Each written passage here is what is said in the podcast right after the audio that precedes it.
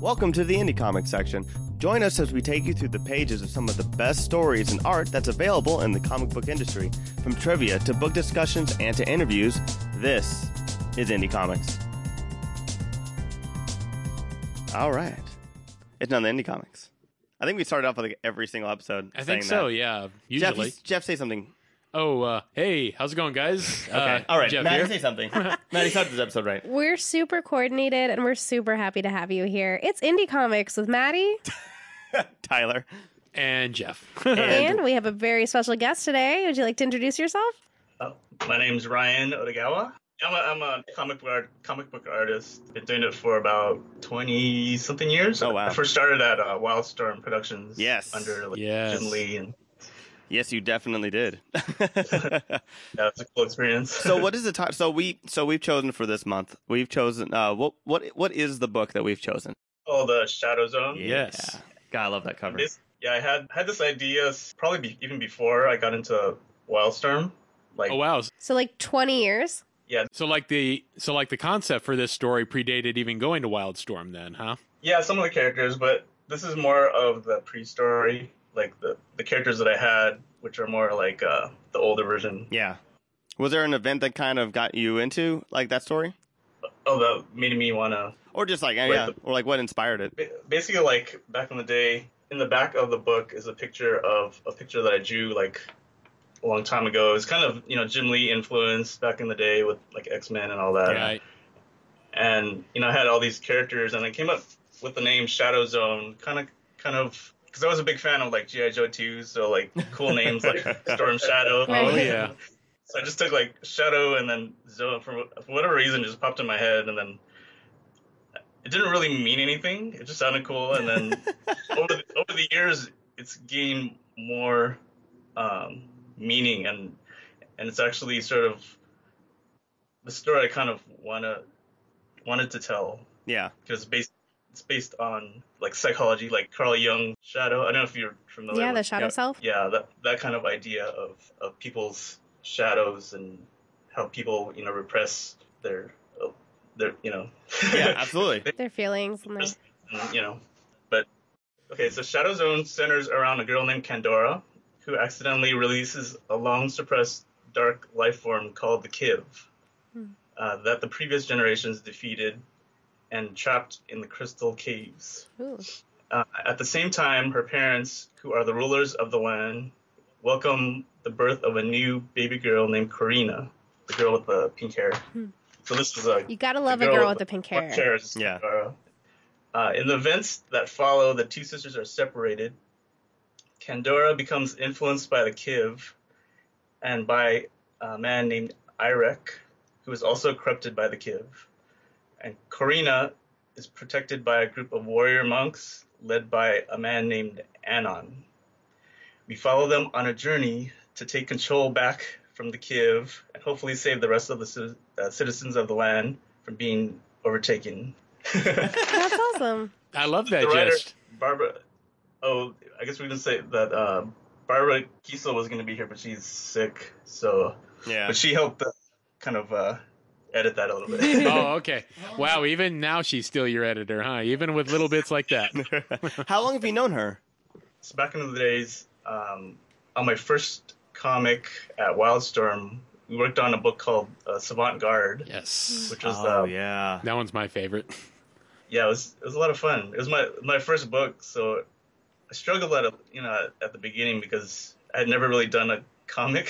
Yeah. So the first issue, like Jim Lee helped me like do the layouts. Uh, it was only about seven issues, but it was fun. Like um, I actually previous to that, um, I actually kind of wanted to work on the character Savant. Hmm. It's kind of weird how it happened because I was kind of telling people around the studio like I want to work on a, a book with Savant. You know, nothing really happened, and then I guess they had like a seventy-five cent line Hmm. um, of, of books, and they're like, "Do you want to work on this this one book?" It was like a, I think it's called Hazard or something, and I read it. I'm like, uh. and they're like, well, you had some other ones. I'm like, let me check check out the other ones, and then the other one was like Savant with a group of you know other people. I'm like, well, yeah, that's that's what I wanted to work on. You know, I wanted to work just on. Just asked you about this. yeah. so it was, it was perfect, and then um, You never know though if they like overheard something and like somehow that's how it got in because you were talking about it all the time. They're like, "Oh, we should do one with Savant," and then like somehow it got back to you. Sometimes when you put things into the universe, you never know, exactly. but no one listened first though. right? Sometimes you have to create your own destiny. um, but for you, what brought you into comics? Then you said you kind of didn't have experience before going in, and, and then working with Jim Lee. What was that like? Kind of stepping into the world, and what what made you take that step?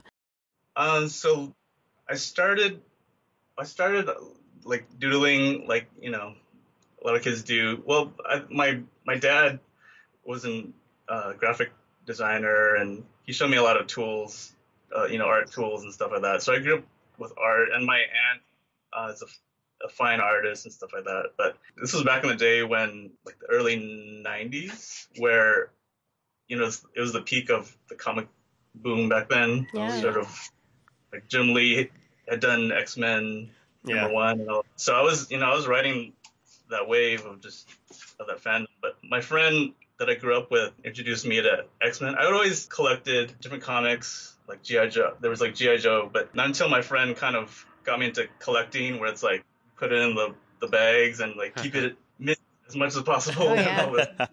You kind of read it, but then you don't. You're just like, "Ah, I don't want to wrinkle this page. Yeah, you you keep a reading copy and I keep one. Right. Keep a reading copy and Yes. then one in the plastic. Yes, Yes. thank you. Yeah, so I just started kind of. I mean, before that, I was drawing with like crayons, you know, and then after that, I just kind of looked at it, uh, got a sketchbook, and kind of copied, you know, the art, and I was like, hey, that looks kind of cool, and I, you know, kept on doing it, and then after a while, it's kind of like you draw kind of a Frankenstein image of like draw Jim Lee's head and like this body over here. Try to you know make it your own thing as much as possible but it just kind of evolved and then jim lee had or they had like a talent search in uh, i think it was wildcats number two i remember telling my mom that I want to move down to San Diego, and I was still like, still in high school. I was like a senior in high school. And she's like, "You gotta uh, graduate first, you know."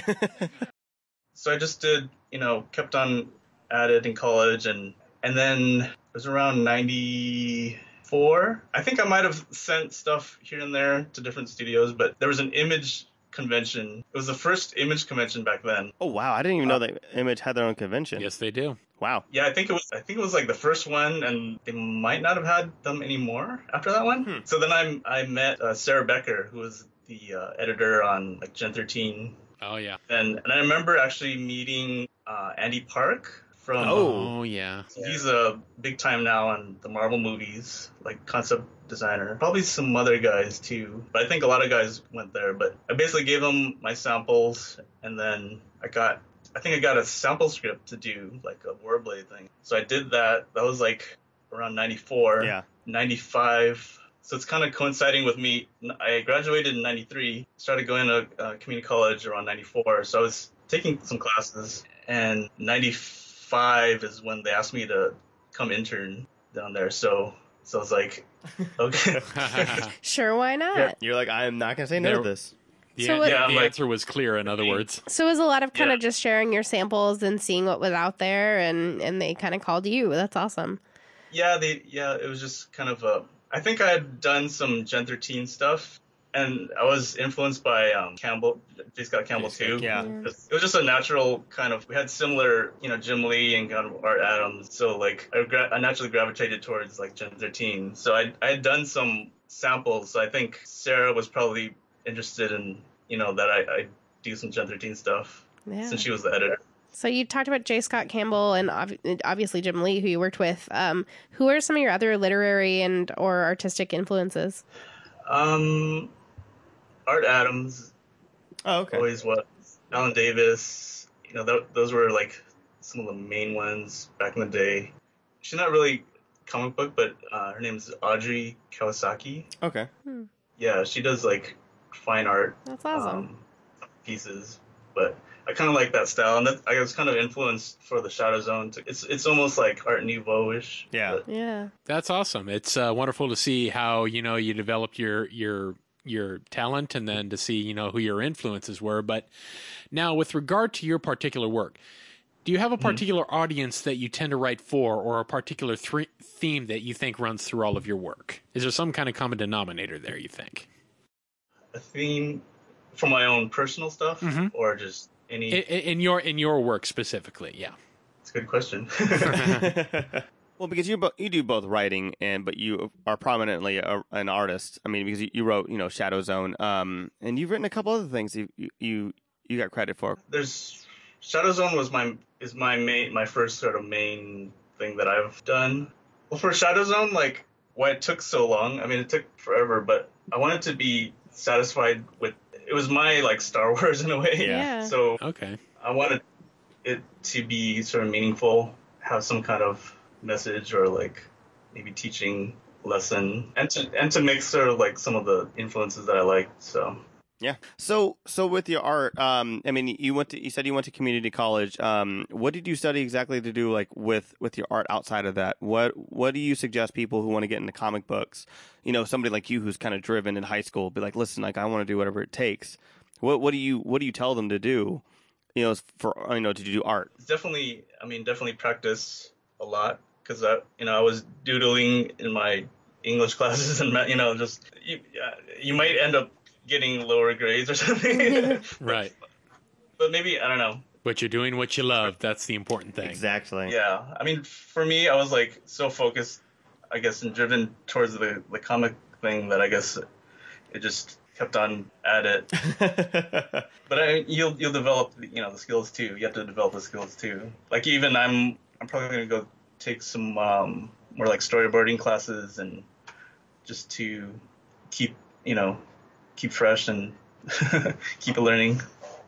How would you say that you kind of defined your own style? So I know that there's kind of been a big debate online recently too about like young artists copying people's style. Um, but I know a lot of a lot of artists have come forward and kind of said, "Well, that's how you learn." Yeah. And like you know, Yeah. at the beginning, you copy Jim Lee or you know J. Scott Campbell, and then you kind of find what is yours from it, and you figure out what your own style is.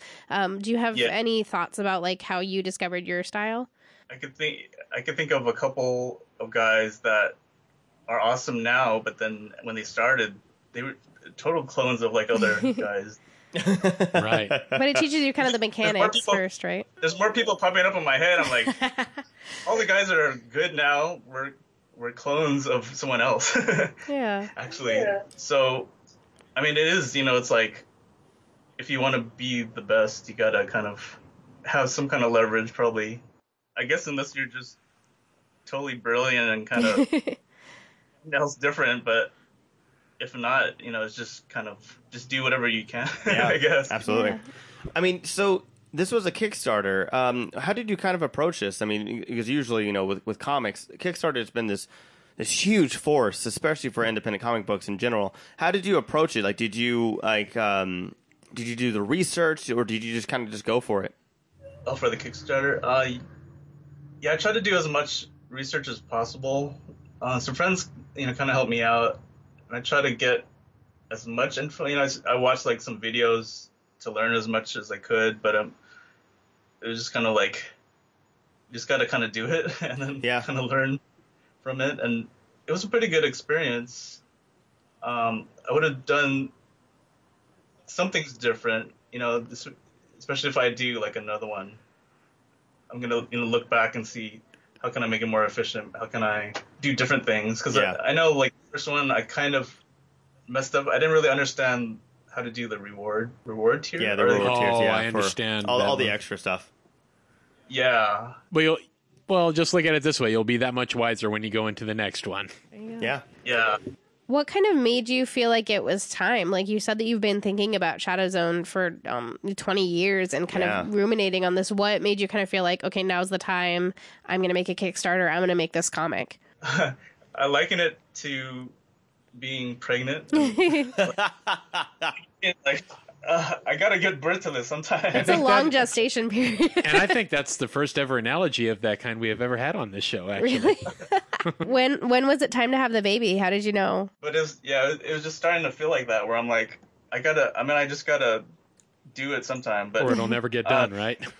yeah, it'll never get done. But I think one of the main factors was just reconnecting with Barbara. Hmm. Um, Yeah. well, I was I was in San Diego when I met her, and then she just moved um, closer to me. I mean, she she I learned that she was closer to where I live, so we met up, and I told her all my ideas, and of course, with all of her experience, you know, she's been on everything with like you know Hellboy and assistant editor on um, like Watchmen and stuff like that. So I'm like, I know she knows what she's doing, so so I told her all my ideas. Of course, she you know she was like, yeah, we can do this, this, and that. So it's a multi-tier story, kind of like a Star Wars, where it's like, you know, you have a trilogy, and so this one is probably going to be around three issues for this. So she helped me kind of craft it, Map it out. out and everything. Yeah. Cool. What, what was it like writing then? I mean, because you you've mostly focused on your art. What was it like, kind of stepping into the writer's seat and really kind of giving birth to this idea that you had, and, and doing both the writing and the art? Yeah, I mean, she did most of the writing. I had a lot of the ideas. You were a the of it was creator kind of- consultant, uh, essentially. yeah, she's the one that kind of translated it, I guess. you say. You know, building a whole world is like it's a lot to think Yeah. of because you know you want to make it as as deep as possible, and then but it's like do I have to like come up with that? Do I have to come up with the Yeah. grass and with the and like It's all in the details. everything. Yeah, because uh, you know, as much as possible, I wanted to make it as as big as possible. Yeah. But even when I look at it, I'm like, could have made it bigger, but I had to draw a line somewhere else. Now, one thing um, that I particularly am fond about this particular book is that it is a real fantasy-based kind of thing, and he did the the good uh, the good artwork in that. Now, one thing that I remember you doing back in the day was um, being colorist for World of Warcraft: Pearl of Pandaria, which I absolutely we loved. knew by the that way, Jeff had to bring up World of, Of Warcraft. course. It is his favorite thing in this world. was there some uh, tie-ins like as far as inspiration between that and what you did with the Kiv here? Because the Kivs sound a whole lot like the Sha with Warcraft here. And with Mm-hmm. your with, with your with your coloring skills, did you see a lot of development between then and there about what you did with uh, Shadow Zone? Yeah, definitely. Even with the format, horizontal format, hardcover. Yes. So uh, you know, I was kind of inspired to do something a little bit more like widescreen. And the Kiv, the Kiv actually is a very common thing. Okay, so um, I, I guess before, like you know, with the, our show being called Indie Comics, or a celebration of independent comic books, do you think that this is actually the golden age of comics? And since you're kind of like in this new niche market, which is Kickstarter, what do you, what do you think that that kind of adds to the independent comic world? And do you think that that that's with all these different, um, you know, like outlets, now this is finally like the golden age of it?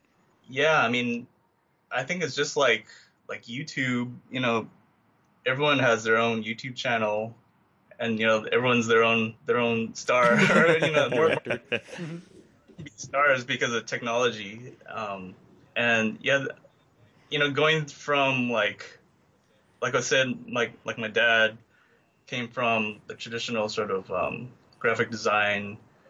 You know, he had a light table. He had we, I mean, we had like old like Apple IIc computers back then, and I remember like trying to draw like pixel per pixel like a Yeah. picture. and Yes. we had this like cheap scanner, but I I know in my head I'm like it wants to come out, but then the technology isn't there to really Yeah. like you know. But now nowadays like the technology is like it's there, so like people have so much more access to to get out their ideas and make it more accurate. Well, yeah, and you, you have than just- artists that used to just have a pen and paper, and now you have not only the technology to create it digitally, but then to spread it digitally and to put it online where a million people can see it really easily. It's Yeah. incredible. In each developmental Yeah. stage, too. Yeah, well, that's true. I mean, yeah, back then people would have just drawn it on paper, but to be able to like digitally color Yeah. and stuff like that, or just just even like print on demand and being able to print stuff, I think it's a lot more accessible amazing. now nowadays. yeah. And just Well, and to that point, then you kind of mentioned before that you wanted to tell a story and that you wanted to have the right kind of message. Within all that noise, I think it's amazing that we have so many comics and we have so much art and we have so many outlets for people to be heard. But what's kind of your message or your theme from Shadow Zone and, and what do you want people to get out of it?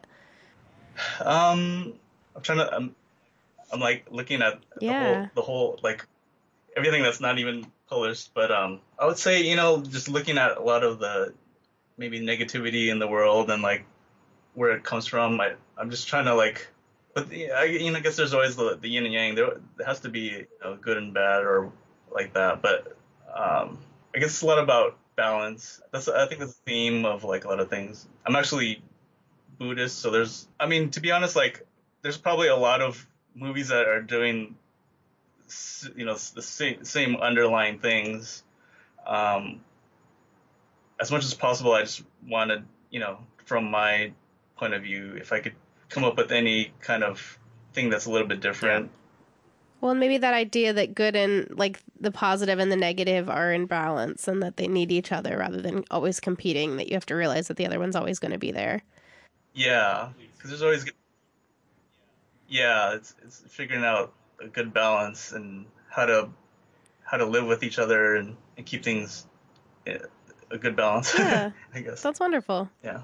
I love that your work actually goes into doing this, and that's why I look forward to going into more detail with it. So this is one amazing story you've done, man, and uh, can't Oh, can't wait for us to get into the nitty gritty gritty of it and see just how this balance is going to be maintained in the storyline.